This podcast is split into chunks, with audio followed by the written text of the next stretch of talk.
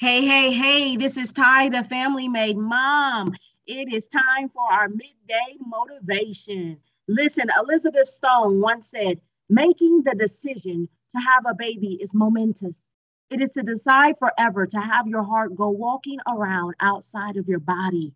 Sometimes, as you know, as new moms or even as pregnant moms, it just seems like you have so many questions. You wonder so much about what it is that the future is going to hold. Will you be a great mom? Will you be a good mom? You know, will you have a good child? Will you do everything right? Please enjoy your growth stage. For those of you who are even thinking about becoming a mom and you're listening to this podcast because you're like, hey, what is it about being a mom? I would really like to understand what it is like to be a mom. To be a mom is to understand the heart of your child. It's to take each day and to really look in their eyes, to take time to lay on your face and pray and ask God to show you who your children are and how you can help them.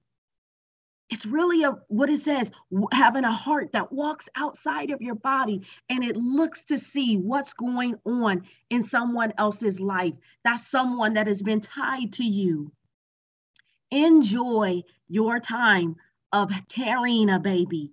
Enjoy your time of incubating this little baby on the inside of you and allowing that baby to grow. Because when children come out, you can't put them back in there. You have to enjoy them just the way that they are. And it's not always easy, but there are so many treasures. There are so many moments where you get these little uh, moments of celebration. You get these affirmations from your children that brighten up your whole entire life and they give you strength to keep going. I encourage you to keep going. Enjoy your journey. Your journey is going to take you on a lifetime of memories, and you want to hold on to them as long as you can. Enjoy and be blessed.